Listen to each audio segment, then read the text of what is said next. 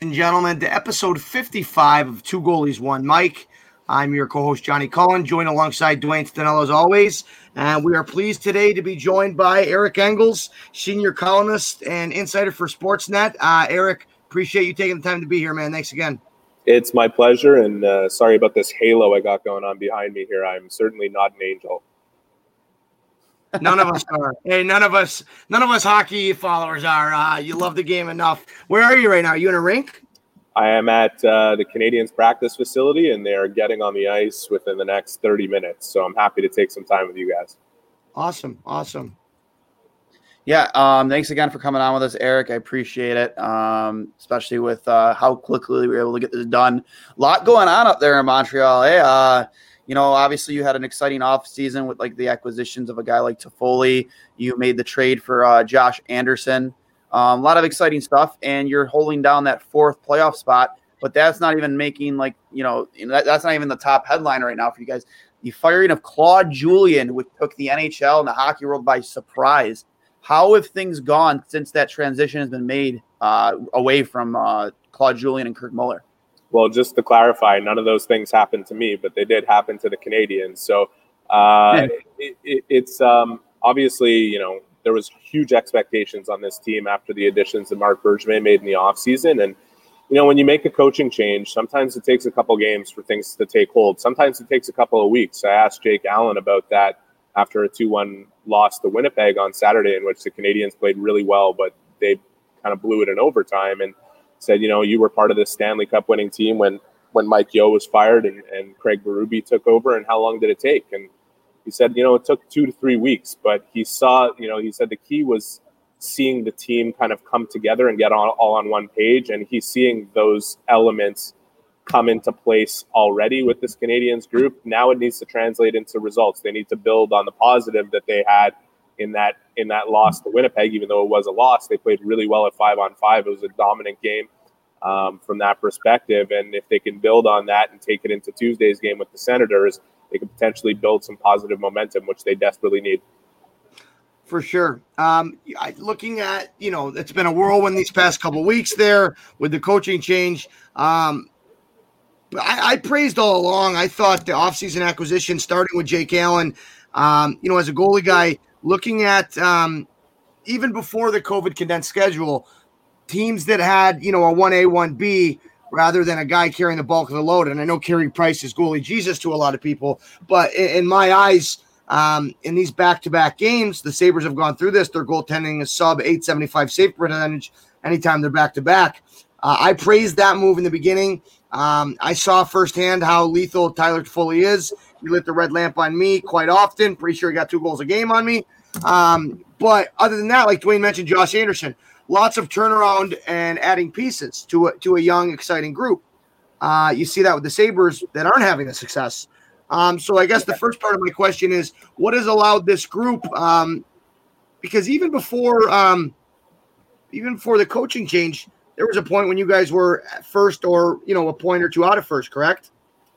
Yeah, no, the, the Montreal Canadiens were leading the the the NHL actually before they jumped into this skid. They were leading the North Division and uh, neck and neck with Toronto. Maybe just before they they jumped into this kind of ten game funk where they've lost eight of the last ten in their last five games, and all the changes they made, you know, certainly came up roses. You know, Allen's got a 932 save percentage. Toffoli's got 12 goals. Uh, Josh Anderson had nine goals and just playing like a freight train. Joel Edmundson was leading the NHL in plus minus. All the additions were good, and you know this this team. I think I don't think anybody misread the tea leaves. We all know that they got a lot better and that they're probably a lot better than they've shown over the last 10 games but you know there's there's some issues here they're not necessarily as good as what we saw at the beginning of the season and we're going to see how it goes out going back to your point about the goaltender and bringing him in uh, and the value of that you know, on one end of it, you, you, you see the, the long term effect obviously being beneficial for Carey Price and getting more rest and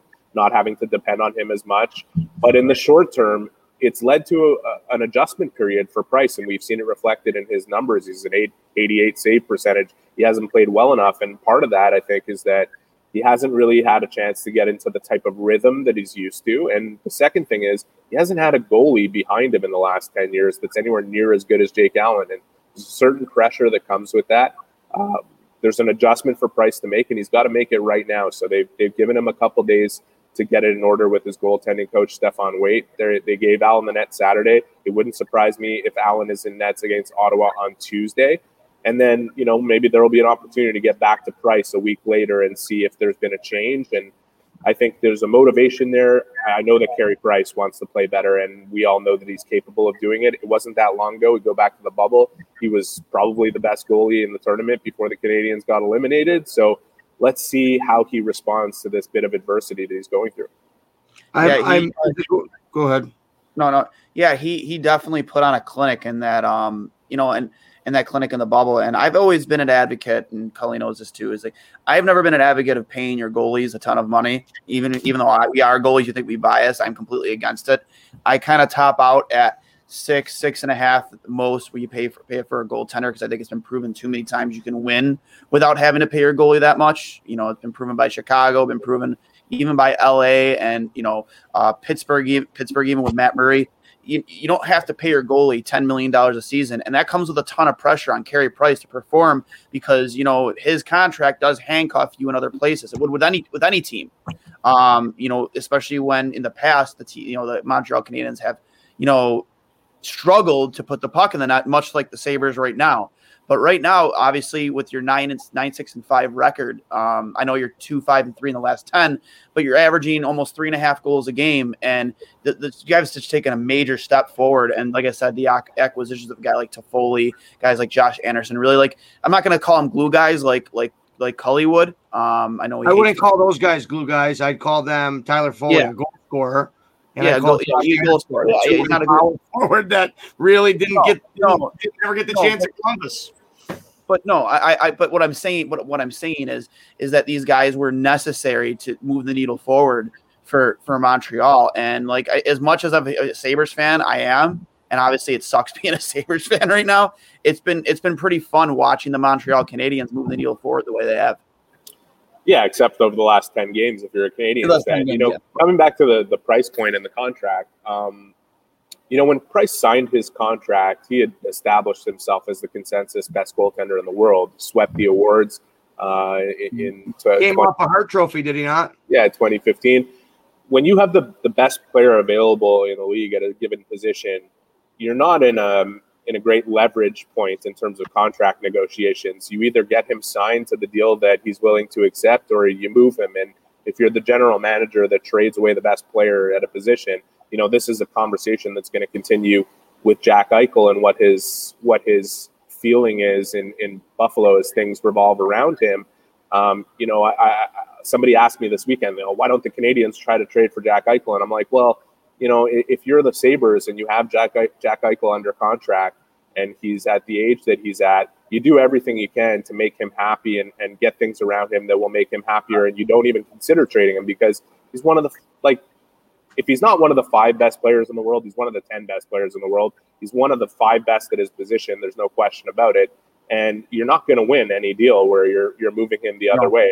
So, you know, it, it's one of those things where if you, you go back in time and people would have said, well, Carey Price wants 10 million bucks or 10.5 million bucks, you should trade him. Well, you don't just, you don't just trade away. You don't become the GM that trades away the guy that goes on to win the Stanley Cup with someone else. And then with the pieces that you get in a goaltending market, like, you're not usually winning a trade when you trade a goalie to begin with. You're not getting fair value in that trade no matter what. And, and and even if you do, say you got some great assets and you built yourself a Stanley Cup contender, chances are by the time you get there, the one area where you're going to have a need as you as you want to round out the roster will be in net, and then all of a sudden you end up not winning the cup because you didn't have a great goaltender to to, to do the job. So it was you know, I don't think Marc Bergevin wanted to give Carey Price an eight-year deal with a $10.5 million contract, but that's what free agency is, and every team has to deal with it. And when you have the best player available at a given position, you it doesn't it doesn't get processed the way a lot of the fans might think it would. So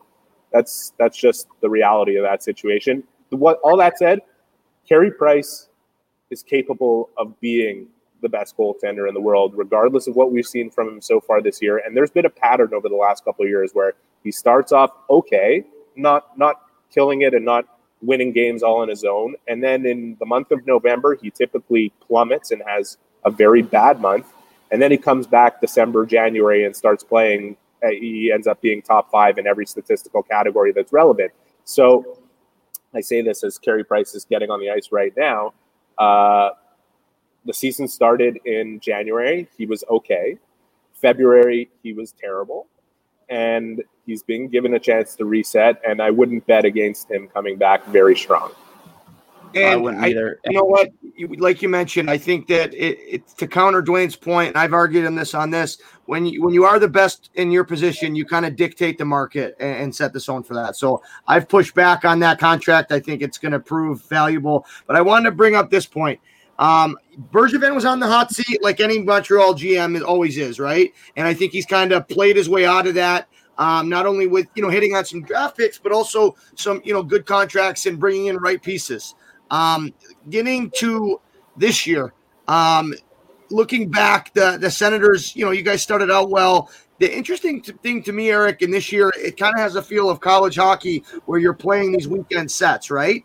And it's worked out well for some teams and not for others. Um, and after that hot start, you look to after you guys split with the Leafs in the middle of February, you know, kind of the you know losing to the to the Canadian or the Sens in OT, and then again in, in the shootout. Um, and then kind of you know getting swept there by the Jets these past weekends. Going back to the Gallagher no goal, uh, wanted to get your your take or the Gallagher interference goal interference call.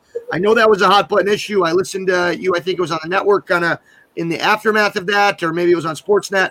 Um, take me through um, what you what, what explanation you were given and, and the mood in the room and how a play as simple as that could either end a skid right there and get you on the winning side and how you know the funny balance of the NHL where that doesn't go your way and then you lose the next two consecutive.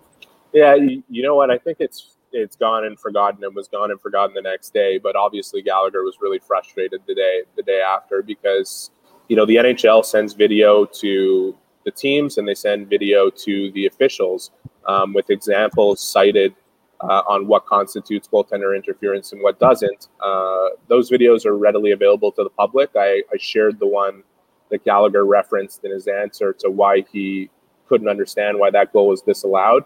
His argument was that Matt Murray had an opportunity to reset on the play because he himself was buried in the crease. Uh, someone fell on top of him. He got up and had the time to tip a puck. So he felt that Matt Murray had ample time to get back into position after there was contact made with him. But and and he cited precedent from that video of uh, a goal that Jordan Eberle scored where, where Freddie Andersen. Uh, it was ruled that he had time to reset in the crease. So, it, you know, all that said, it's not the main reason why they, they lost that game. It, it did take away an opportunity to win it in the final seconds, and that would have been a positive for Claude Julien. Probably he would have kept his job for maybe another game or two. But yeah. you know, at the end of the day, there was a lot of disturbing trends in Montreal's game that persisted for a while. And whether they won that game and ended up losing a couple to the Jets, or like I think the writing was on the wall for Claude Julien right then and there. And you know, the, the players they're hot in the moment, but they're they're you know Gallagher's an eight-year pro in the NHL. The next day comes, it's over with, and um, I think I think everybody in general, you know, the fans have an opportunity to see the video rule book and get a better understanding of. I think the NHL could do a better job promoting this stuff. Uh, you know, because a lot of fans don't understand what goaltender interference and they don't understand how illegal contact to the head works, and they don't, you know, and it, it seems as though common sense should dictate, but the rule book is in place, and there's a lot of things that we could do, um, whether we're media or fans, that would better inform our opinions on how these things get ruled in in the moment because you, you take emotion out of it and you really think about it. And you know gallagher was emotional but he took the emotion out of it and and went to the the causes that he saw in the video. And i think he was justified in his argument. For sure. Well said.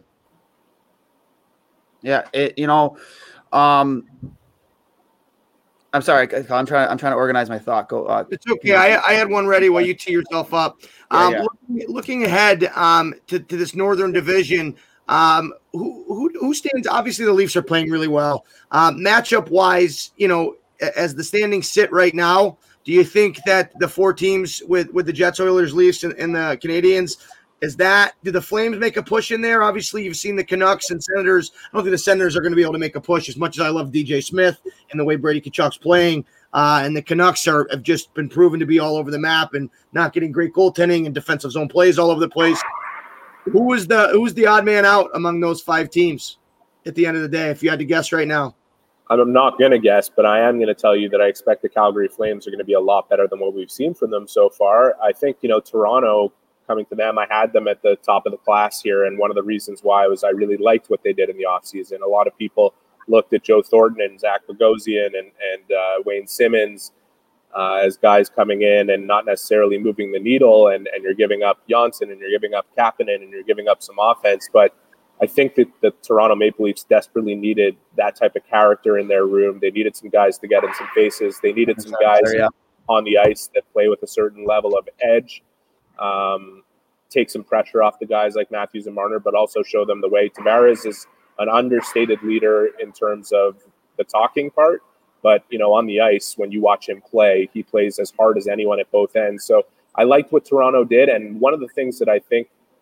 has developed here since we've started the season, their commitment to the defensive side of the game is apparent. And that's a dangerous thing moving forward. And that's why they are uh, kind of head and shoulders above the rest right now. We'll see if they maintain it because they're building some good habits there that could pay off come playoff time. The Oilers, you know, they've got two superstars driving the bus, and there there was some moves made there also that I think helped the, the depth Ken Holland couldn't do it all in one off season. There's a lot of issues that need to be solved in that roster. They're not perfect. We'll see if they can be consistent.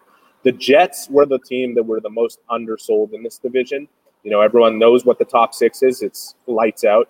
But beyond that, there's issues on defense, and Connor Hellebuyck is under pressure to be the best goalie in the league almost every night, given the chances that they give up. But they're also finding a certain level of consistency. Ottawa, you look at them, I knew they were going to be a hard team to play against for every team in this division. They're they're young. They have nothing to lose. They brought in some character guys, not necessarily quality players, but character guys that will push the attitude every single night, and that team's going to grow out of it. We'll see whether or not pro scouting can uh, can do a better job moving forward as they develop into a team, because you could see this thing getting ruined for them if they don't. But you know, there's this Canadian division. There's a lot of, of up and down here. It's going to be tight all the way to the end. And I think the Canadiens are going to rebound. I think the Flames are going to push their way into the conversation. And it's going to be tight all the way to the end. Yeah, you know, uh, going back on your point about the Maple Leafs too, um, you couldn't have said it better. Uh, you know, I could have said it better myself. Is the additions of Joe Thornton, although people kind of like maybe not rolled their eyes, but like you said, didn't think they might move the needle forward. Tavares is a guy who maybe I, I really don't think he gets enough credit for what he does for that team. I think he's the most criticized and sometimes isn't really worthy of the criticism. But I guess that comes with being in that city and wearing the C in that city. Um, but again, like he's not very outspoken, but he does the things on the ice that you want your captain to do. He leads by example. But it, it kind of blows my mind where I, you know, I'll go on Twitter and I'll, I'll look on social media and look at the criticism because I'm, I, you know, because of the way that our is going, I'm more I'm ingrained in what's going on with the, the Leafs right now too. And just seeing the criticism that guy gets from the fan base is insane to me. It's just like, you know, he's not being good enough. Take the C off his chest. That said, like you, you guys realize like you're running that division right now, and you have a like Auston Matthews is by and like like by and far maybe after McDavid, the best player in the NHL right now. And that team is just so much night and day better from what they were last year. Like you said, they've really taken a bigger responsibility defensively in their own end, um, cleaning that area of the game up, especially below the dots. Um, just seeing what that what that team has been able to do, and it blows my mind the amount of criticism they get. And bringing a guy like Joe Thornton in too, because a lot of things that were criticized last year was, you know, the maturity level of some of this young hockey team. Joe Thornton is one of the most respected players in the entire league, entire world, in my opinion. And when he talks, you listen. And I thought that was immediately going to do worlds for them. And you bring in Wayne Simmonds, another respected guy in the NHL, has a lot of edge, has a lot of grit. Um, just these got these leaders that I think that team lacked. You know, locker room leaders, I guess, is what that team lacked, and they've really helped. You know, take that. You know, help the the Leafs take that division. So I just wanted to really piggyback on that um, that that point you made. But you know, like you said, the you know the Canadiens um, are the Canadian. I keep keep. Wait, can I back off your point? Yeah, yeah, yeah. Eric, and I know you haven't seen much of the Sabres. To pivot to what we've been going through, uh, obviously with an um, you know a lackluster weekend, getting you know back to back three nothing performances, you have the skill in Buffalo. Um, you mentioned different acquisitions for the Canadiens and and for the Leafs. Um, you know, guys that aren't maybe the you know the seventy point guys, but guys that are filling a role. Um, tell me what you think about my point here. Um, the Sabres lack maybe guys that play those roles, those unheralded roles um, that you need. You know, you have guys like Jack Eichel and, and Rasmus Dahlin and, and Taylor Hall, but uh, the guys that really could step in and, and provide energy on any given shift and, and, take pride in that role. And I know that's, you know, I don't want to give cookie cutter fucking examples of it, but one thing that's really stuck out to me is the Sabres lack that in, in, in the games that you see where yeah. there's no emotion. Um, what is there a possible solution for the Sabres? Is it is it is it? I, am not on the board of a, a coaching uh, change at this point. I know much of the Sabres are. I think that's just an easy easy thing to say. I think it's something more than that. I know it's hard to make moves in any NHL season, maybe more so in the COVID area in the COVID season. What can Kevyn Adams and company do to maybe ignite that flame? Maybe bring some guys in outside of what we have in Rochester, um, where that's always you know crapshoot with how guys are going to adjust in the protocols given with COVID. Um, what can Sabres fans expect outside of this? Oh, fire the coach. You know, when you have that yeah. continual, you know, musical chairs of GMs and coaches, that to me is just feeling the fire.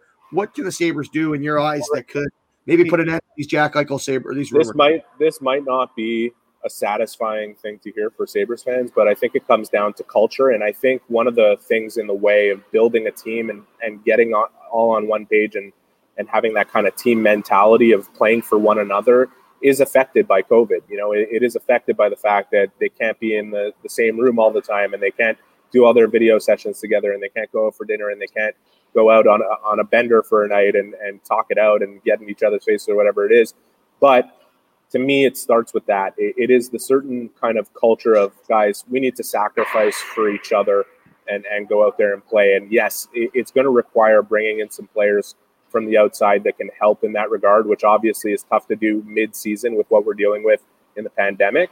But I think Kevyn Adams is likely looking at those elements right now because he's got a few good leaders in that room, but probably not enough of them. And you got to find a way. Ralph Krueger is a, is a great motivator and a very smart guy and a philosophical guy and a guy that will get one on one with all his players and try to get their their input. But you have to find a way to bring everybody together. And right now, there's a lot of challenges in the way of that. But it's hockey. There's a lot of money on the table. There's no excuses, uh, and you got to find a way. So I think those are probably all the things that they're discussing internally, probably within the team themselves, but also within management. And we'll see where it takes them. Dwayne, one last question I have. Eric, I, have I've said often that with the lack of a, a, a, regular training camp, with the lack of preseason and all the COVID rules in place, teams that had big turnover and adding big pieces, like Montreal, there's similarities with, with the Toffoli and the Andersons and, and Sabres with Staal and Cozens and Hall. That not having that opportunity this year, how has what has Montreal done differently? Is it more just the, the, the simple fact that they had more of a core – and less pieces coming in with Buffalo more turnover. What have they done that Buffalo hasn't to, to alleviate that that lack of cohesiveness? I'm not sure what happened in Buffalo, but I do know that in Montreal they really, you know, they were starting off with a two week road trip, which which helped. You know, there was there was a certain element of flying together and being together and, and the planning that went into training camp. You know, one thing about Claude Julien, he got a lot of criticism for his adjustment ability, but he's an excellent planner and they they really executed their training camp well. They also had you know, one advantage that they had over the Sabres, they got to participate in the playoffs and they had the experience of going through phase three training camp before the playoffs. And so it was a similar kind of blueprint in terms of planning prior to getting into that situation. And maybe that's where there's a difference here between the two teams. Also, you, you know, you mentioned Cozens. I know he was probably a late addition to uh, to the Buffalo room. And so, yeah, I mean, I think it's been different for every team, but every team dealt with the same challenges. But yeah, that, that might be one major difference here is that the Canadiens had the playoff situation in that training camp to get prepared, and, and it served as a blueprint for how they prepared for this season. Thank you. Yeah, yeah, and uh, you know, before before Cully took over for me because I was like trying again trying to organize the what because I wasn't trying to exactly transition over from the Canadiens to the Sabres, but I kind of was. Um, that, that's in my opinion, you know, I think the, the the lack of accountability from outside, not not just the culture in the room, but at the top is what's really killing this franchise right now. Um, you know, you have, and I'm not going to criticize Kevyn Adams and the jobs he's done, job he's done because I, I I'm I'm not I'm not exactly you know through the roof about it, but I'm also but I'm also not I'm, I'm not mad. Um, I also think that he was brought in more or less to be a yes man to the Pegulas because he's been around the Pegulas for a while. Because that's really the only explanation you can give me for a guy who two two and a half years ago was coaching at the Academy of Hockey under you know you coaching 16 year old kids and then makes the makes the jump right into a National Hockey League general manager role. It's just it it, it really it, it, it really for me it was more or less uh, somebody that the Pegulas trusted to you know believe in their vision for the direction of this franchise rather than maybe maybe tell them what they don't want to hear. Because you know, you're, been- you're you're in the market and you you would know better, but I would suggest that the one thing that the Pegulas definitely want is a winning hockey team, and uh, you know they're they probably made their decisions based on the person they felt could best steer that in, in that direction. Uh, I don't know if he's a, a, yes man or this or that. I know he's got a job and a reputation to, to to uphold himself and wants to put the best product possible on the ice. So, and I thought they made additions where you know they had everybody asking the same question that kind of eternally is asked in Buffalo, which is is this the year that that the Sabres turn the corner and become that team. And there were some signs that potentially they could be. Uh, and there's still a lot of road left ahead here. I'm not not suggesting they're going to turn it around and flip the switch and become one of the oh, no. the best teams in their division, but it's not impossible for them to turn it around and become a competitive one. And they, with the pieces they have there, they should be better than what they've shown so far. I personally, my opinion. It's and that, that, that's that's where, where where I was kind of going is then you you then you bring in this head coach who has been away from the game and obviously philosophically you know he says all all the buzzwords and we like to compare it here in Buffalo to what happened with the Bills. You know, you have uh, Sean McDermott and Brandon Beane. They, you know, they preach accountability, they preach the process, they preach everything, and they hit the nail on the head with them immediately. Turned the franchise around in a few short years. There weren't a there was a carousel of hirings they got it done right the right way the first time. And then you move over to Buffalo, and Ralph again, as well spoken as he is, and as, as, as good of a job as, as we believe that he is at motivating. You look at his lineups every night, and they really leave you scratching your head. Um, Kyle Okposo was your best five on five player with uh, your top five uh, player five on five in ice time last night. You scratched Dylan Cozens. Um, and, Okposo's playing in your top six. You continuously put Skinner on a bottom line role, playing him eight, nine, ten minutes a night, and expect something different out of him. It's just, it's just been, it, it's just been questionable calls since honestly the start of the season. And you're paying nine million dollars for a guy to play eight, nine, ten minutes a night right now. And well, you know, the one thing I would say is, and then, and again, I'm not in that room, and I'm I, am i am not as in tune with what's going on in Buffalo as you guys are. It's kind of been a bit of a tunnel vision situation with the way the divisions are set up, and just the last point I'll make because I got to go, guys. But um, I would just say that sometimes it is about you know when I mentioned the culture and stuff like that. I think that's where you start to come up with an idea of why Skinner finds himself where he is. If he's not buying in to the program that Ralph Krueger is selling here um, that can't be that can't be acceptable in terms of how he's got to get the attention of the 23 other guys or 22 other guys. So uh, it would be, you know, I think you, you look at the talent of Skinner. Obviously, you, would want to see a player like him be given an opportunity to to to respond, to to to come back to, hey, you know, if you do it our way, we're going to give you a chance, and and we'll give you a chance with our best players, and we'll give you a five game look there um, something needs to change there, obviously, yeah. because the results aren't there. So long as the results aren't there, there's always reason to change. Which they haven't given him like once this season yet. He hasn't even gotten a full game with, on the top six yet. Well, but, we uh, appreciate uh, your time, Eric. Um, you know, hopefully the the Canadiens turn around. You have some fun things to write about. Um, I know that the only possible meeting between our two team, our two clubs, would be what in the conference finals round. Um, that'd be fun. I don't think that's possible for us this year, but um, all the all the best for you. Um, safe, good health, um, and good hockey to you and uh, to you and the team you cover, buddy. So thanks for having me, guys. Time. Thank you very appreciate much. Appreciate your time, Eric. See ya. That was Eric Engels of Sportsnet covering the Montreal Canadiens. Dwayne, uh, if you want to give us the old Manscaped read.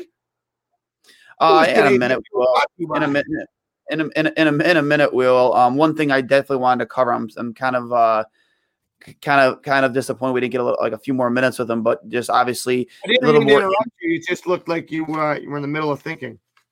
No, no, it was I was trying to process my thought process and trying to uh, segue into the next subject, but um, I was I was trying to segue into what happened with Claude Julien. I know we, you know, that was one of the things I definitely wanted to speak a little bit more on was the fact that after starting the season, I think it was nine, five, and one. You go to firing honestly a, a coach that has almost 700 wins in this league, has Can a I Stanley Cup. I Yep. think I've I've done a lot of digging on this um, because I didn't understand it either. Listen, and, and he he touched on it, and I don't know if you caught it. The writing was on the wall, but for Claude Julien, and I know people say that a lot, but it, it wasn't just like even in their start, Dwayne, they had underlying numbers that were troublesome. You know, like he said, Claude Julien's a great planner, but he always has been kind of yeah, he's got 700 wins, but it, it- the knock on him has always been no, he's bad at adjusting, whether it's in game or in between games. And even though that they, their record showed positive, like it very easily could have been the other way. Like they were outperforming their metrics, if, if, if that's a way of saying it. So I think that he was on borrowed time. And like he said in his answer about, um, you know, they lost that game against Ottawa when when this disload goal. Even if they had won that game and didn't get swept by Ottawa, eh, you know, Julien was still getting fired. So I, I, I really, because I didn't understand it either. I'm like, why was this? Why is it so apparent to you know these people that were in Montreal and and have had a beat on the situation that we didn't know? And what's different between that situation and our situation with with uh, Ralph Krueger? And, and I think that the, the Canadiens were outplaying their metrics and they're uh, above goals for average. You know what? You know what I'm trying to say there. Yep, I, I know exactly what you're trying to say. So, and also they also had somebody in Dominic Ducharme ready to go that didn't have to wait through quarantine that they clearly identified. Marc Bergevin, I think maybe even coming into this season, knew that Claude Julien was on a short leash and he had his guy picked out and ready to go. And Dominic Ducharme is extremely, um, you know, well qualified in the chance that he may not have had a ton of or any NHL head coaching experience, but um, and I know people give Krueger shit about this for being a good communicator, but Dominic Ducharme does a really good job of that. Just go back to, you know, he had one morning skate with his team before their weekend series against the Jets, or they're back to back against the Jets. Now they lose the first game, and Carey Price was iffy. The second game, the game on Saturday, they lost two to one. Dwayne, the shot um, total was 45 to 8 in favor of the Canadiens over the past the last two minutes. They ran into a really hot goalie in Connor Hellebuyck. But that just goes to show you they weren't doing that a ton, even in their wins with Julien. So Ducharme has made a, a point to go out of his way to, to connect with all of his players. Uh, and something that um, Julien didn't really do as well. Uh, and he's also made adjustments, some adjustments that you've seen right away. And I know everybody's calling for Krueger's head. I'll let you speak on the Julien thing, but I, I want to go back to Krueger when you're done. No, it's just with with Julien. Um, I, I get it. It was 31 and 31 last season before COVID hit and ended the season early. You know, you made a, you made a push to the second round of the playoffs. You know, you know, obviously it was done a lot on the back of Carey Price. I don't think that team makes past the first round without Carey and the way he played. But you know, I, I look at Claude Julien, and you know, I, I I like to think of players like um, Patrice Bergeron, Marchand. You know, players that developed under his tutelage to players they are today. And I think of our own roster and the players that we have, guys like Jack Eichel. Like I- I just I think of a guy like Claude Julien and what he could do with a Jack Eichel, what he could develop him into. And I, I- and I you look at this carousel of let me finish. Let me let this carousel of coaches that we've had since Eichel's been drafted and brought to this team. He's had zero consistency. Now you bring in a guy like Ralph Krueger who seriously preaches accountability, preaches um, the principles of a system. like that's a bad thing. What? You say it like accountability. but a he, but he contradicts it, Cully. He How? contradicts it. How? By playing Kyle Okposo the, the most out of any player on your team last night. Okay. That's why. The guy's literally sitting there collecting a paycheck, Johnny. He's And- collecting and- and how is it different for any other player? You're an Dwayne? analyst, Johnny. If you're no, You stop. don't need to yell. You don't need to yell. You're- don't need to yell. You're- if right you're an here. analytics guy, no, if you're an analytics guy, if you want to sit there and preach analytics and you want to preach I'm not an analytics guy. Get the fuck out of here. No, I'm talking about him. If you're going to sit here and preach accountability, preach analytics, and preach principle system, then why the hell is he even on this team? He Dude, I'm not defending Kyle Okposo. I, John, I, I think that you're hitting the nail on the head. Kyle Okposo shouldn't be in the lineup. I've said that time and time why again. Why is he playing 15, 16? Why is he leading your team in ice time last night, five on five? Why is he on the power play? Why is Jeff Skinner not even given a full game? A full game on your first line. Last night when he played one shift, one shift of, of five on five hockey with with with with Eichel and Reinhart. their go- expected goals was ninety nine point one percent. They had seven or four seven shots on four scoring chances in the four minutes they were on the ice, and then you immediately demote them down to the fourth line, Johnny. Immediately demote them down to the fourth line. Like, like, how can you sit there and go on your post game and preach all this crap? And that's what it is. It's it, it's buzzwords and crap, but then do the complete opposite and you sit Dylan Cozens for what? For You sit Dylan Cozens for Kyle Okposo? For what? I don't think it was sitting Dylan Cozens for Kyle Okposo. I'm not defending uh, everything that Ralph Krueger's done. I just think it's such an easy cop out for us to say, fire the coach, fire the coach. Listen, we are not in the room.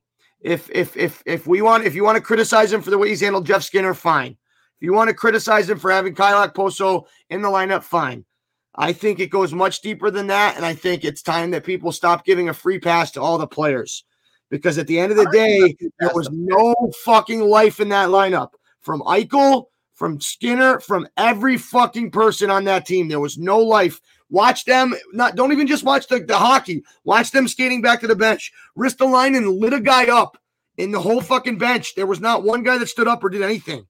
I think it's culture. I think Eric hit the nail on the head. It's such a it's such an easy thing to say. Fire the coach. And yes, is he is Ralph Krueger made unpopular decisions? For sure he has. Do I think Kyle Okposo should be in the lineup? No, I think the game has came and passed him by. But I think that it is so it's like a cop out to say that that's what that's why we're losing. It's not. It's not. It goes throughout. And I shut out games in a row, Johnny. Accountability. It's it's exactly that is why we're losing because there is none throughout this team. Okay. And you, it's so easy to just blame, oh, he's not playing Skinner with them and Okposo's in the lineup. Dude, it's so much deeper than that. I'm not disagreeing with you. It's Reinhart. It's Olsen.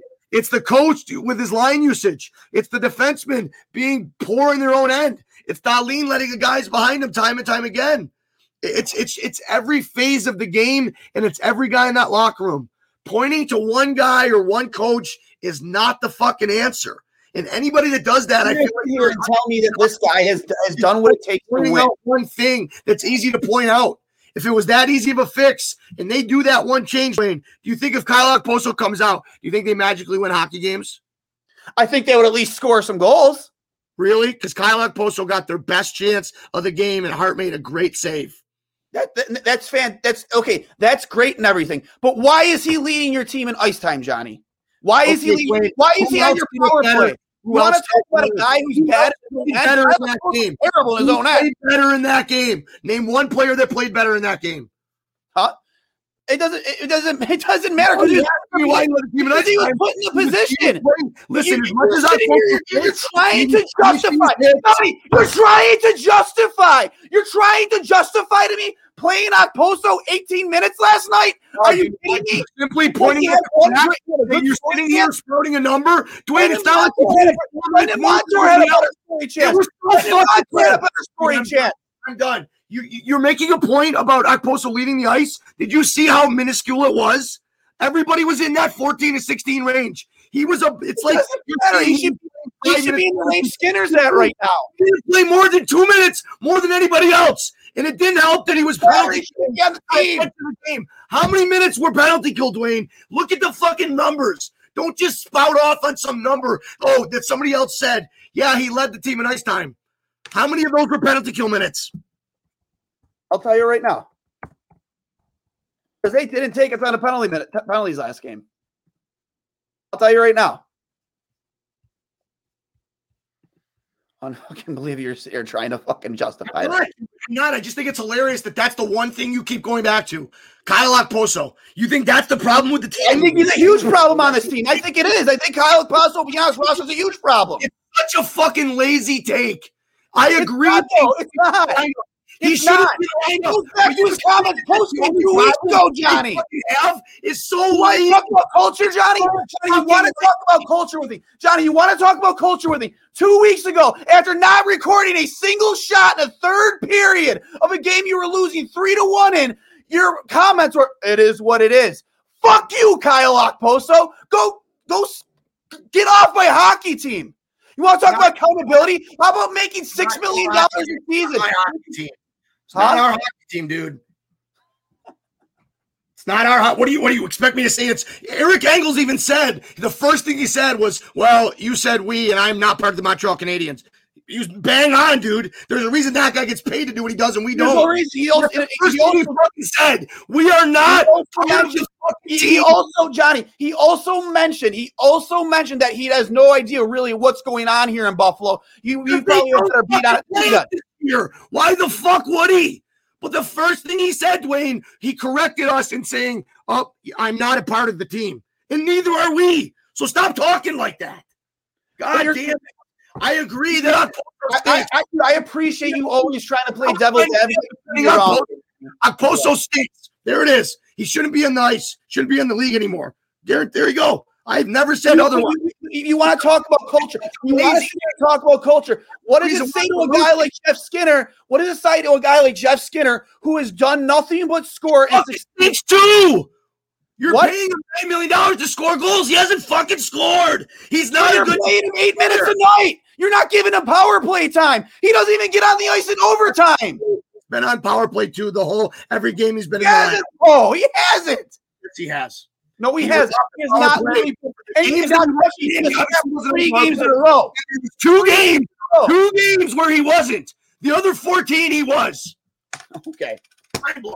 You're saying he hasn't been on power play two the whole year? Because He hasn't been on the power play earlier. There's been a couple times where he's been benched. Dwayne, he's been on power play two the whole year. I'm sorry they only get 30 seconds of each power play. I don't know what you want me to do. Who are you going to? Buffalo's power play number one is number one in the league. Who are you taking off that that unit for Jeff Skinner? I'm not saying take No, no, no, off the power play. it is that though. You're not. You're not putting Jeff Skinner. Anything You're not else putting Jeff. Oh my God! You're not putting Jeff Skinner in a position. for Jeff Skinner, who hasn't scored a goal. Who are you taking off that unit for him? You're not. You don't have to take him off the first unit, Johnny. Of course. It, of course. I'm the not, second what is the second unit? He's on the second it, unit. like, it doesn't matter, Johnny. It does not matter if your first unit i- i- i- is. Is- the best in the league. it, it doesn't. You're still losing hockey games, Johnny. You brought up a point that was clearly wrong. He's You're, been on the Johnny, you're still losing hockey games. You're losing game. How many game? How many games have they won in the last ten, Johnny? Two. Not defending him. Fuck the power play. You're not winning a accurate hockey points or game. have them. Have accurate points or don't have them. He's been on power play two the whole year. Every game Yes. he's in the lineup except two. There were two games where he wasn't. We have the best power play one in the league, and you're saying it doesn't mean shit, Johnny, if you're not winning, does it? It doesn't mean anything if you're not winning. Words in my mouth. Never said it did. It doesn't mean anything if you're not winning. That's number one in the league. Like that's just a bad take. Okay. I- The I- power play is not the I'm problem. giving you examples of where not the Jeff power play. Skinner's It's not the the problem. not. Not the problem. You're paying him for the penalty kill time for God's sakes. You don't even do that. You he literally sits there and you want to talk about culture. What message are you sending to the rest of your team when you have a guy who has had success his entire career, Johnny? His That's entire career until Ralph Krueger came to town. scored 30 goals three times. That's it. What? You said he's had success his entire year. Were you around for his first five years in the league? He scored 30 goals three times. He's not some fucking Pat Kane. He's a good I'm player. calling him back game. Overpaid Oh my god. Oh my god. Analytically five on five. $30 a year? Analytically five on five. For most of his career, he's been one of the best players in the entire league. Five on five. Okay, Johnny. That's such, Okay. dude, that's such a joke. That's you looking at one five on five goal scoring stat. You honestly think he's in the top? Where do we struggle right now, Johnny? Five on five. Is he? Is he supposed? Do you think he's one of the top ten players in his position? No, he's not, but he's a pretty goddamn good hockey player. Then why is he making nine million dollars if he's not in the top ten in his position? Ask Ralph. Oh my God. He didn't sign that contract, bro. No, no, no. no. But Why he, would I ask Oh, He didn't me that God. Johnny, the first line right now is a joke. The second line right now is honestly a joke. So how do you, think that you don't give the guy offensive you don't give him Hall offense- you don't give him you don't give him offense. You do not give him offensive zone starts. You don't give him offensive zone faceoffs, and you give him minuscule playoff uh, or power play time. What do you expect the guy to do? Um, well, with the time he has had, he hasn't done shit with it. He hasn't been given really any time. Wayne, he's played almost every game. You can argue about his line mates, but those guys on his line have Yeah. more goals than he Has- does. Dude, Let- how many goals does Curtis Lazar have? How many goals does Curtis Lazar have, Dwayne? More than Jeff. four goals. We're, we're really now we're really going to talk about now we're, now we're really going to talk about Curtis Lazar's four goals. How many really goals we're talking about. does he have? talk about Curtis Lazar's four goals. You're And talking about ice time, Dwayne. You're talking about ice time. If Curtis Lazar plays the same amount as Jeff Skinner and the he, same line, he has four goals. he plays more than Skinner. By how much, dude? Like, like, Johnny, like, Johnny, it blows my mind. Because Jeff Skinner doesn't kill penalties. He's a one-dimensional player, dude. He's a one-dimensional goal scorer. If he's an offensive player, if he's a guy who's there to score goals, and you don't put him in a position to score goals, Johnny, like look at the numbers, dude. Look at his offensive zone start. Look at his offensive face-off opportunities. He doesn't give. He's not given the opportunities. Oh my! I'm. This is such a tired take. Oh, Everybody Oh, in Sabres land, and you guys just stoke the fire with, "Oh, dude, it's all because Jeff Skinner isn't playing." Well, You're maybe, literally on an island by yourself. Maybe. You're literally on an island by yourself. with your team. maybe it's just that he's not having a good year. And, and if as a one-dimensional goal scorer, he can't kill penalties. He's not going to be a good defensive zone player. I get it. He's an offensive guy. Get him more offensive time. Who is he better than in our top six? Because Staal, Hall, and Cozens shouldn't break that line up. They've been great. Yes or no? They've been our best. Hasn't been great. No Staal hasn't been great. They've been our best line by far. By Yeah. far. They were trash yesterday. What are you talking about? Wasn't in the fucking game, Dwayne. Wake up. entire game? Wake Start up. Cozens wasn't in the game. I said Cozens, Staal, and Hall. How are they not our best line? Oh my god. Who's who's better than them, Dwayne? Who's what line's better? You're not even giving Skinner the chance to be in that conversation, Johnny. I'm not You're not even giving him the opportunity to be in that conversation. Maybe maybe he hasn't fucking earned it, Dwayne. You guys say that he's this fucking magical player, Dwayne. He hasn't done what he's getting paid to do. Why would you fucking reward that? Johnny, it's because you don't put him in that position. How can you honestly expect this?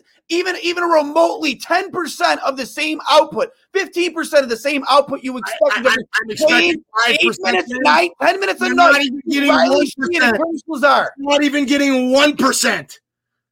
Like, like, but but even if you I'm not uh, okay, it doesn't matter. I'm not Why saying did found a way to score. He hasn't. So Yeah. how is your argument's gone right there? wait, so wait, wait. His line mates have scored, but he hasn't. But they they've been given an opportunity to score, but he he hasn't. you're- you're seriously using Curtis Lazar's four goals. Four How goals. does Jeff have? Four goals. Of reason, time, as Wayne. reason, is reason to point to Jeff Skinner being on the fourth line. Yo, he clearly doesn't oh, deserve it. Putting words in my mouth. defensively, have I said that he should be on the fourth line. But who is he taking out of the top six? Let's actually be smart hockey people for a second. Who is Well, he? okay, be smart hockey people. What you've been doing hasn't been working, Johnny. It hasn't worked in two years. dude, make a fucking educated fucking t- take and say where he should be. Your no, your take is uneducated because you're sitting here telling me that. Well, find me somebody to take out of the top six that works. I don't know, Johnny, any of them right now because you're losing hockey games. You've won two in the last ten, buddy. All or Eichel out of the top six, and you're having the same conversation about them, dude. It's a vicious. Really, have you tried it? Have you tried it? Have you tried it? Because Hall has one goal this season, Johnny. You the minute about that your Hall. he takes He has Michael one Hall fucking goal. Dwayne, the minute He that he one goal. the minute he takes them out of the top six, you would send out a hundred fucking tweets and a hundred gifs with the gasoline thing. It'd be the No, I same. wouldn't. I wouldn't because I want to see Jeff Skinner be given the chance. Okay, and when when he's given a chance in the next couple weeks, And you can at least say you tried for Dude. more than two periods. when when he gives him an extended You chance, don't even try, dude. You Dude, don't. I'm not the coach, so stop yelling at me. When No, he's you, you keep coming back, Johnny. You keep coming back at me, Johnny. You keep coming back at me saying, "Well, he hasn't earned this, he hasn't earned that," but you haven't even tried. No, You haven't even tried. You think maybe after a three game benching, maybe, maybe, maybe that fired Jeff Skinner up. Maybe we should throw him in the top six. No, you put him right back down on the bottom line. Dwayne in his in in, in their shifts. Uh, you can talk about chances all you want. Did they score? They had their best opportunities to score when you had the old line of Sam, Jack, and Skinner together again. For four minutes last night, they were Jack absolutely wasn't good at all. We're not talking about Jack. Sam wasn't good at all. We're not talking about Sam. Olofsson wasn't good at all. We're not talking about him. Last night, what are you talking about? There was, honest to God, I think the best player they even had on the ice was Johansson. Like the whole team sucked. So what you're doing Why- isn't working. Why are we talking about one person then? It's I'm not, I'm not ta- I'm just using it as an example of poor That's the only thing you've argued. Johnny. It's- Okposo and it's Skinner. Those are bad the only two coaching guys apparently. Like I don't understand what this hard on for Ralph Krueger you have is. I What dude, I just think it's so lazy for us to continually just to say it's fire the coaches. When are we actually going to look take at Bill Housley back. Look at the regression of Rasmus Dahlin under him. And that has nothing to do with Rasmus Dahlin. I'm not saying it doesn't, do, but he, All he was fucking offensive dynamo his first two seasons. It's the coach. Ah, Jeff. Skinner, it closer. It's the coach.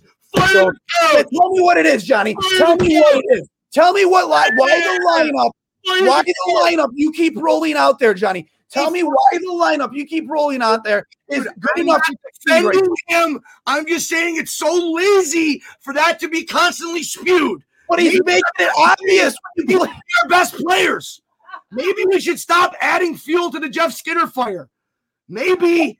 So, Dwayne, you're saying in two weeks' time, if Jeff Skinner's given an extended chance with that with that top line, and he still hasn't scored, you're saying you'll come back and apologize. Hundred percent. Okay, Hundred percent. said nothing. Hundred percent. For the record, I have not defended Ralph Krueger. I just said You, you've literally So been defending. Ralph Krueger for the last 15 minutes. No, I'm not. Listen to what I've said. It's so lazy to just say fire the coach. It deserves to be spread equally all around because Jack. not saying the onus shouldn't be on the players, dude. I'm not saying the team What? sucks. What? The team sucks. The onus shouldn't be on the players. What? No, I said What? I'm not saying. Will you shut up? I'm not saying. I'm not saying the onus shouldn't be on the players. Listen to English. exactly what English. I am not saying the word. onus shouldn't be on the onus players. shouldn't be on the players. It's exactly word for word what you just said. No, back. go back, rewind. My exact words were the I am not saying the onus should not be on the players. Exact word for word. Take an English class, buddy. That is exactly what I said. But when your coach continuously doesn't put your players in positions to succeed, the players that you are paying big money, and yet for some reason, again, I, I don't understand the, the scratching of the one spark plug that you've had for the last like five games until Dylan Cozens. You scratch I him. completely agree. I think that was very bad. But Dwayne, the game before was Cozens and Bryson in the lineup. Bryson's hurt. Just don't have- Just answer. I know, but were they in the lineup? Was, was Cozens in the lineup the game before? Yeah, It was it the same result? yeah, but like what? what, Yeah, what that's- I'm just but- but tell me, what, tell me, should not come out of the lineup. tell me what about his so play? stupid. He's I been think arguably one of the Ralph made a best players mistake in the past two weeks. I think Ralph made a mistake there. I think Cousins should have been in the lineup. But then again, I I don't know. They said they had a plan for him coming in. He's played more hockey than anybody else in the league. So the plan, so the plan is to. I don't know the fucking plan, Dwayne. I don't know, and I'm not going to comment on something I have no idea about, which every Sabres fan loves to do. They act like they're the fucking general manager and they have access to every practice and every meeting, which we don't. For once, I would like us to just fucking put a little bit of trust in the fucking in the coaching staff and the GMs, right? For an extended period of time. Let them do their job. And if it doesn't work, then Wait, blow the not- whole thing up. Dude, He's I think you guys give a free pass. literally neutered. He's literally Jeff Cougar is literally neutered what neutered what was supposed to be the best part of this hockey team: offense, scoring goals. He's literally neutered it. He's cut it off. of balls. that, that is on the players. How is that not on the coach too? It's on everybody. Has been He's my point the entire time, Dwayne. The entire talking about I principles playing defensive hockey. It's You- just you're so lazy. Matt you don't have the pieces in place. You do not have the pieces in place defensively to play a defensive scheme right now, Johnny. I've said it from day one that our defense is not NHL fucking playoff hot, like a team. No, they're not. from day one. are you Our goaltending, roster into something it isn't? dude, and who is that the coach's job? Yes. No, it's not. He has to deal with what he's been given. But the, what he's been given, dude, he's trying to make them into a defensively first hockey team. That's not the way it should be. That's like in football when you when you when you when you're a run first football team. Tell me how often that wins in football. Almost never. Almost never. When you should be Wait, so- Tampa Bay, Tampa Bay didn't run the ball down Kansas City's throat. What? So Tampa Bay didn't win the Super Bowl by running the ball down Kansas City's throat. They threw all season, Johnny. Wait, what did they do to win the Tom Brady championship? had. I just think it's a weird fucking analogy, Dwayne. I'm not not, disagreeing dude. with you. It's an old school analogy thinking in football. Every good hockey team plays defense first hockey. That's not the fucking problem. The problem is we have no consistent, we have no life. We are just a fucking flim flop team that just is so oh, we're so soft. If things don't go our way, They man. are some of the softest team in the league. They're the biggest one point- the hockey league right now. one point, Dwayne. Toronto, what do they do this offseason? Wayne Simmonds, Joe Thornton, they have role players.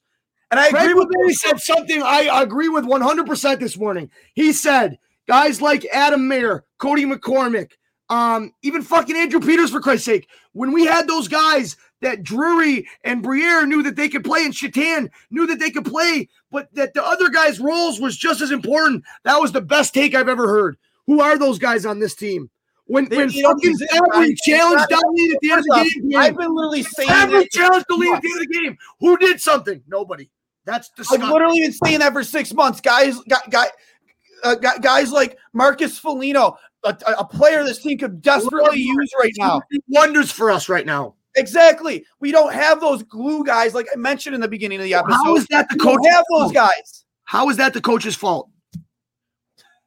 That's my only point. It's not all on him, dude. It's not all on You him. said you said the coach's job is to work with what he's been given. Then Yeah. why are you trying to make a team that has how many high end first round draft picks play defensive minded hockey first when you should be playing run and gun, score as many goals as you can? That- that's not the, no, Jay, Dwayne. I love you, but nobody in this league is playing run and gun outside of fucking who, Really, Toronto's not doing that.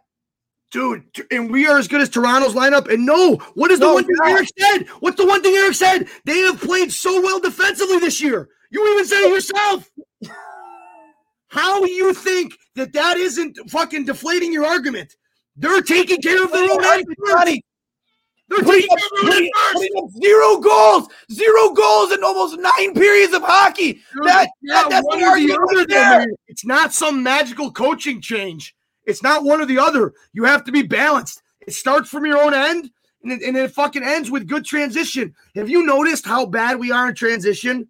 How many times we turn the puck over? How many times that we just dump it in for the sake of dumping it in rather than putting it in in a good spot and beating guys? What did Philadelphia do well against us? When they didn't have clean zone entries, they put the puck behind our D. They force turnovers by being physical on our defensemen and make having them make rush plays, whether it be a rim up the boards or a pass through the middle, and then they capitalized on those turnovers. Dwayne, did we do any of that? No, Johnny, because like Because why? That's Ralph. At what point is it we say, "Hey, coaching is better," and so do the player? On a post game and talks about the game and says, "Well, you know, we had good chances here, we had good chances here, we, We did, did the have a few good chances. Clearly, you didn't do the right things, man. Clearly, you didn't do the right things because you got shut out for a second time. The Dude, third, Carter Hart played well. You're telling me he didn't play well? who? Carter Hart didn't play well. Carter Hart played well, but I don't think he got. He made five saves. He made five really good saves that he needed to make, and Johansson didn't. The game wasn't as bad as it seemed, but we got by the second period, you could just see them get deflated. Dwayne, go back to the first Flyers goal. Jack loses his guy off for the rebound. Yes or no? He does. No, that, that was Why more. are we talking about that that was though? more on Dahlin. Yes, but Jack had him. At that point, it becomes a two on two. He's Jack's guy until Dahlin takes him back. And Dahlin never made it back in time, right? That's Jack's guy. Why aren't we why aren't we talking about Jack? Second thing, wait, wait, right after that, though, here's my main point. Here's my main, brought that up. Here's my main point. Right after that, Dwayne, the whole entire lineup, after Jack, after the goal, goes like this, looking around like it wasn't his fault. We came out so flat. The game was over right there. Carter Hart makes a save when it's two to nothing. That would have made it two to one. Probably about five minutes after that. We talk about goalies making the save they need to make, right? Yeah. That changed a lot. We felt bad for ourselves, and it was such a listful third, listless third period. I'm just saying, if Jack picks up his guy there, it's a zero-zero game. The longer whoever scores first there, the Sabres, we've proven that we cannot come from behind. Agreed? We are not a come from behind team. No, we can't even hold the lead when we have it in the third period, Johnny. Not even just saying, when we, when behind, we play like we feel bad for ourselves and wham wham, poor me. I'm just saying it starts from the top down Jack lost his guy in front. He got out battled by fucking Couturier or whoever it was. They scored. And instead of Jack just owning it and going to the bench, you know what he did? He looked around, he looked at Dahlin like, what the fuck, man? I know Dahlin should have been there, but guess what? As the third high forward, as one of the fastest guys in the NHL, and you were in position, Jack, and you lost sight of his stick on the rebound, that's your fucking fault, Jack. That's your fucking fault. There's also, there's also guys there that he's playing along with. It wasn't just one guy; it was two guys. I get that. I get that. But Jack is so like immune to our criticism now. That's my point. He's not. He's the most. What are you talking about? He's the most criticized player in Buffalo. Every day you go on, you go on social media, and people are calling for him to be traded, saying he's not good enough That's to be a not being criticized. They're, they're saying he should be traded. In this entire they're not saying he should be traded because he's playing bad. They're saying he should be traded because he, he wants to be and like he he deserves no, better. No, no, no. That's not that's not that's maybe half of it, Johnny. People, and the other half of people don't know what the fuck they're talking about. Jack shouldn't be traded because he's not good.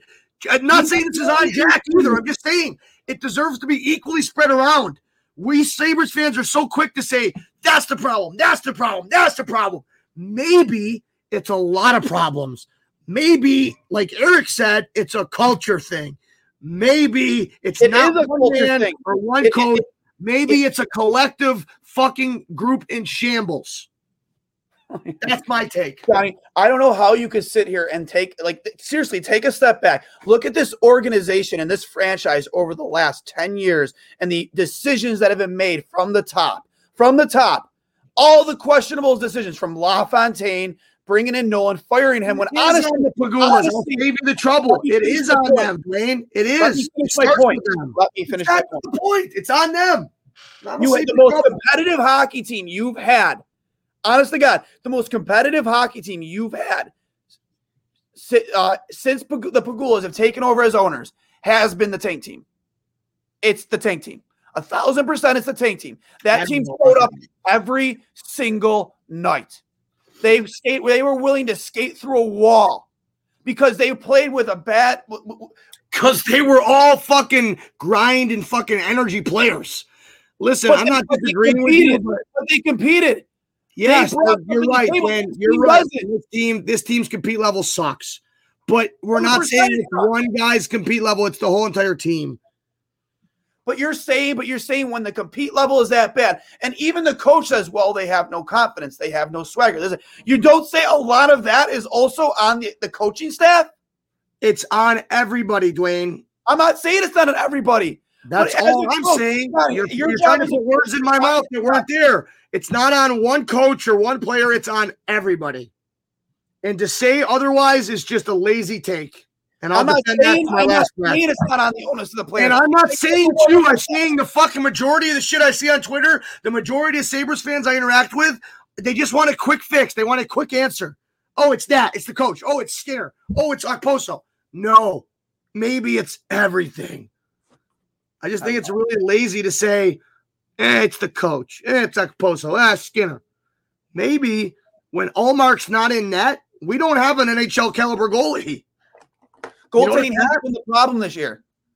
Even when Hart, even when even when Hutton's been a nut, it hasn't been the problem. I think that the games that we're in, it's been because Ullmark's made a few key saves when he needs to make. I don't disagree I'm not Carter Hart making the saves that he made in this game. Now, am I saying that's the reason why we've lost? No, but I'm saying the games that we've been in and the games we've won, Allmark has made the saves that needed to be made.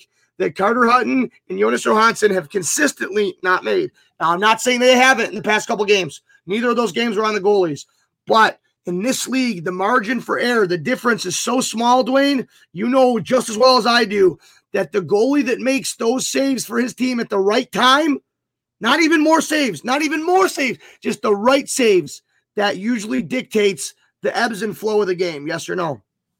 I don't disagree with you, Johnny. But but when we're talking about goaltending, right? We're gonna say we're gonna say we're gonna talk about goalie. Last two games, three nothing. I think I think one of the goals in the in the first game might have been an empty netter. I can't remember. Okay, then you go to the other Sabres losses, right? Um, we go to the Islanders three two. So you're telling me that like like like when you're consistently only scoring one or twice a game, this isn't the era where you have where you have Dominik Hasek, no.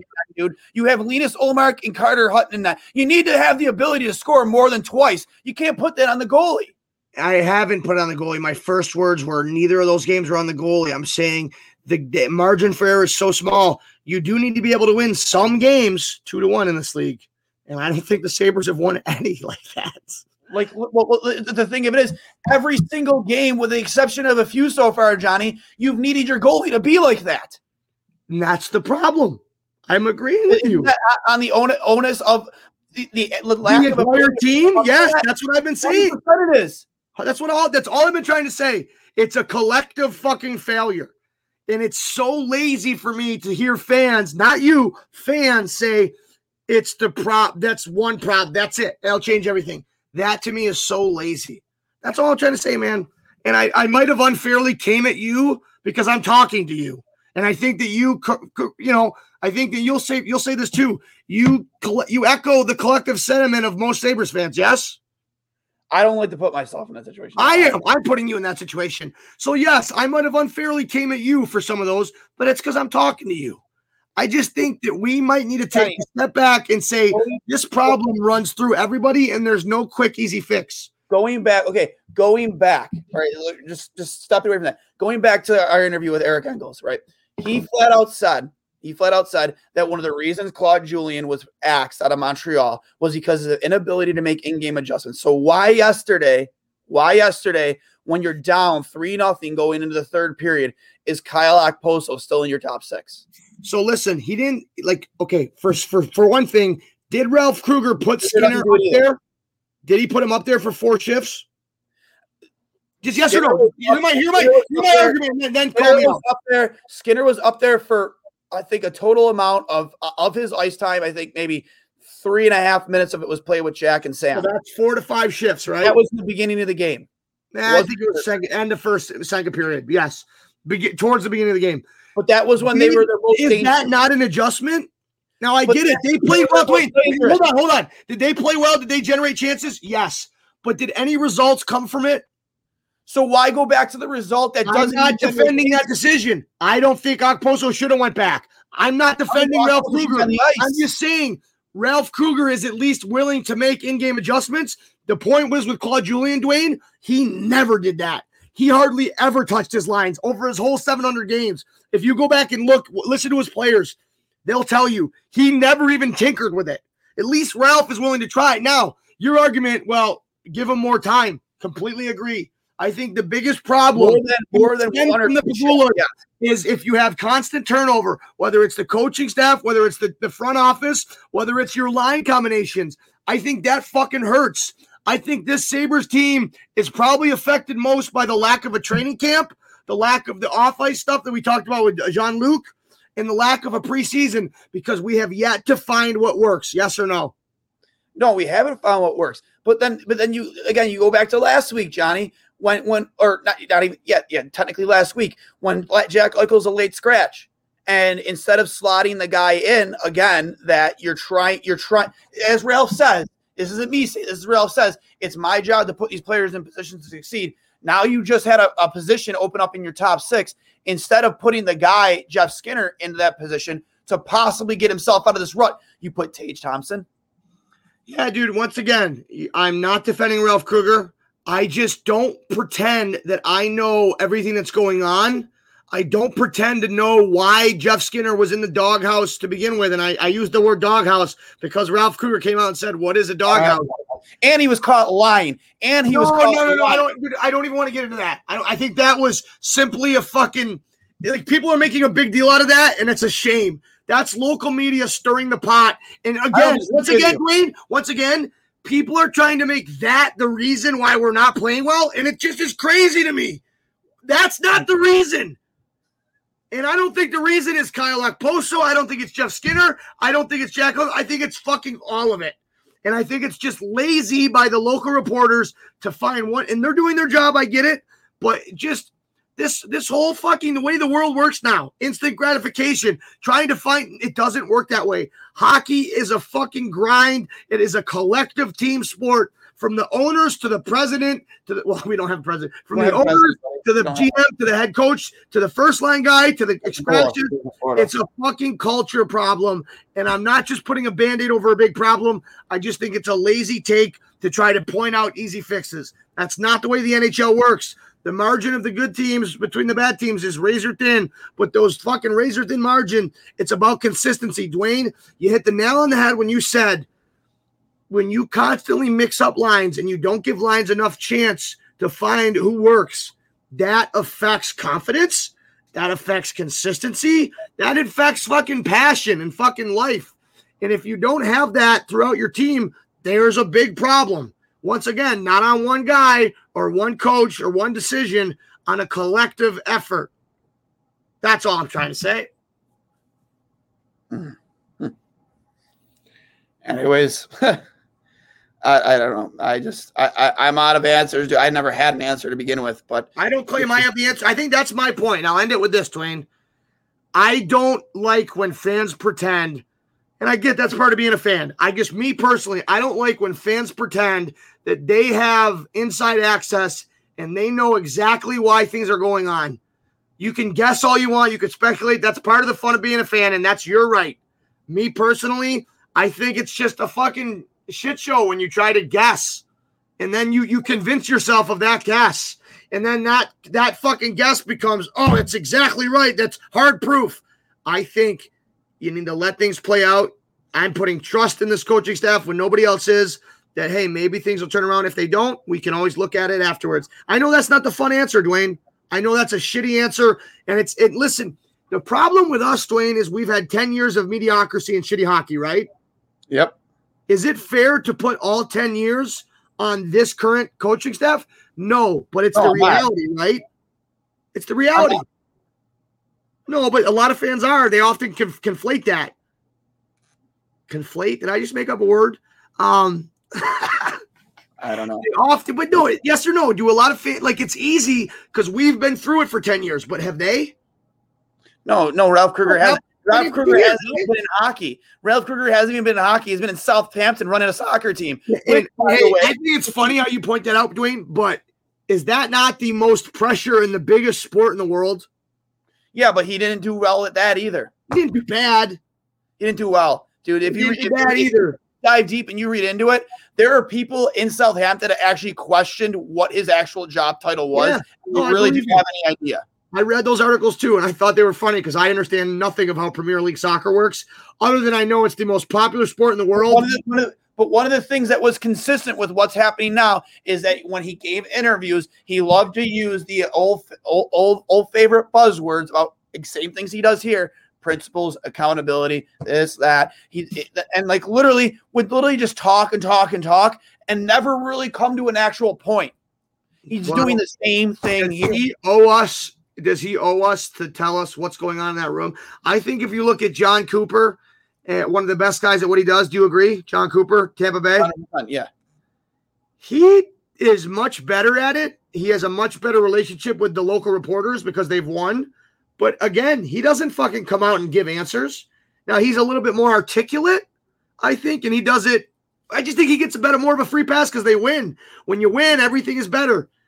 I don't think that Ralph Krueger is way off on this. I think the reason why those buzzwords exist is because they're when when executed correctly and throughout a whole lineup, accountability is probably the most important thing along with consistency. Do you disagree with that? No, I don't disagree with you. Does it get uh, tired and old hearing him say that when we don't see that? Fuck yeah, it does. It, it, Johnny, again, it would be one thing if they were losing, but at least looking like the compete was there, the energy is there, the the the, the intensity is there. It, dude, this is worse than last season. I think it'd be just for that's the way. That all depends on how you look at it. The beauty's in the eye of the beholder. I think for me, at least you see now what you're doing isn't working. But when you're constantly in games and losing them, then that becomes well, fuck. What's the problem? At least now, I think that as a coaching staff and as a player group, you can look in the mirror and say that's the problem. It's me. It's what I need to do better to make this team win. I don't know. I just I, I didn't mean to attack you earlier. I was just you're with there. I think that you. It, I think that you you you you express what most Sabres fans' frustration comes from. And I just see way too many fucking armchair experts. And I'm not saying I'm right or I have the answers. That's the point I'm trying to make. I don't. But I trust that the guy that's getting paid to do it knows better than I do. So I'm going to give him the benefit of the doubt for now. I don't agree with all of his decisions. In fact, I disagree with a lot of them. But I trust that there's a method behind his madness. The minute that I think Ralph Krueger is just doing things to do them, just just to do them, just because that's how fans think, well, I'll just do this. Maybe it'll work. I think he has a plan. I think he's sticking to his plan, even though it doesn't work. Eh, Dwayne, if that doesn't work and continues not to work, then you're right. He has to go. But I think calling for his job now is a lazy take. Didn't mean to come at you. Just was putting the whole Sabres fan base on your face. It would make it a lot easier for me to accept him as our head coach if at least, at the very least, the compete was there and it's just not. How is that on the coach though, man? It's not just on. It's not. It's on the the onus is on the players too. But as a coach, and you know this more than anybody, Johnny, it's your job to make sure that that locker room is culturally, mentally ready each and every single game. And it's not. Can I share one thing? I completely agree. I'm happy you brought that up. Can I share one last thing? Sure. One of the, and I'm not comparing what I did at the junior A level to to Ralph Krueger at the National League level. There's so many differences, and it's just not even you can't even compare. But the hardest thing for me to deal with as a head coach was trying to manage 25 personalities to get one collective goal. I pride myself on my motivational speaking. I prided myself on my accountability. But guess what? Looking back, I wasn't the same to everybody. And I don't know if that's a good or a bad thing. We we we, we fell short of our goal of a championship, but we did make the playoffs. But one of the hardest things for me to do was to manage those those 25 personalities and to make sure that I held everybody to the same level of accountability because you treat your better players differently than you treat your worst one, or at least I did. And that to me is why I wasn't a good head coach. That's why I'm a better goalie coach. And and I'll probably never be a good head, head, head coach in my life because I don't have the skill set, nor do I have the patience or I guess just understanding of how to to get guys to, to buy into a message when you can't change the way somebody views themselves. And and and I think that NHL players are, are much different than that. But it goes back to do we have guys in defined roles? I think a good head coach, a good coaching staff, every player on the team knows their role that'll help the team win, and, and they get judged on that role. And I'm not going to go back to Skinner, but like Jeff, you go down the lineup. Kyle Okposo, what do you do to help this team win? I'm good defensively. I play physical and I'm a leader in the room, right? If you do those things, that's all I can ask of you. But here's the problem when you don't have defined roles and guys are just being judged all the same, I think that's where you run into the problem. Did that make any sense? No. Jeff Skinner, what is your roles on this team? I'm going to be a goal scorer. I'm going to be a plus player, and I'm going to finish. You know, I'm going to I'm going to score more than I get scored on. Yes or no? No, eh, he's a, he's an offensive player. He's there to score right, goals. Right, right. So he gets judged on that. Jack Eichel, what is your role? I'm a number one center. I need to drive possession. I need to be a leader. I need to be the best player on the ice. Yes or no?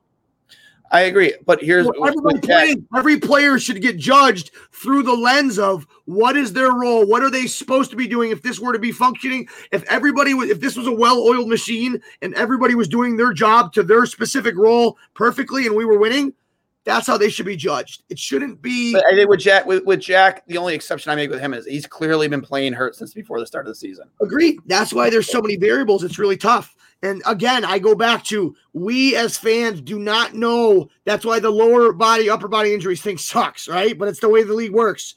But I think that if you look at it through the lens of what is each player's defined role and that's how we should judge them? Are they executing their role versus just are they executing?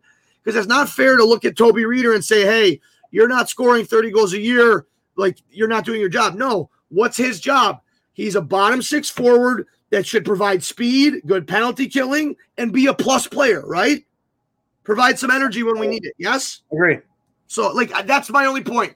I'm not going to go through the whole roster, but when you try to view players through this prism of, you know, I don't know, you have to look at it through the lens of what is their defined role? Are they doing that? What have you done for me lately? How consistent have they been at their role?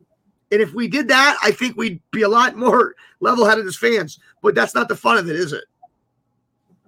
No, it's not fun. It's miserable. That's my two cents. I know a lot of people are going to disagree with me and tell me I'm an idiot. That's fine. I might be. Maybe too many pucks to the head. I don't know. There's a reason why we're goalies, Dwayne. Yeah, well, support for two goalies, one mic is brought to you by Manscaped, who is the best in men's below the waist grooming. Manscaped offers precision engineered tools for your family jewels. Those same jewels currently reside in Kim Pegula's purse, owned by Terry Pegula. They obsess over their technology developments to provide you with the best tools for your grooming experience. Manscaped is trusted by over 2 million men worldwide. Join the movement for all your below the waist grooming needs. Get the Lawnmower 3.0. Comes with a built in flashlight, a plastic guard so you avoid those nicks and cuts. Unbelievable tool for your, for, again, for your family jewels. Manscaped, use the code word trainwreck. All capital letters T R A I N W R E C K. Get you 20% off and free shipping. Manscaped.com. Uh, Johnny, I don't have a voice anymore, so I think we're going to wrap this up. Thanks again to Eric Engels for coming on with us. Thank Appreciate you, Eric. It, and uh, this has been episode 55 of Two Goalies, One Mic.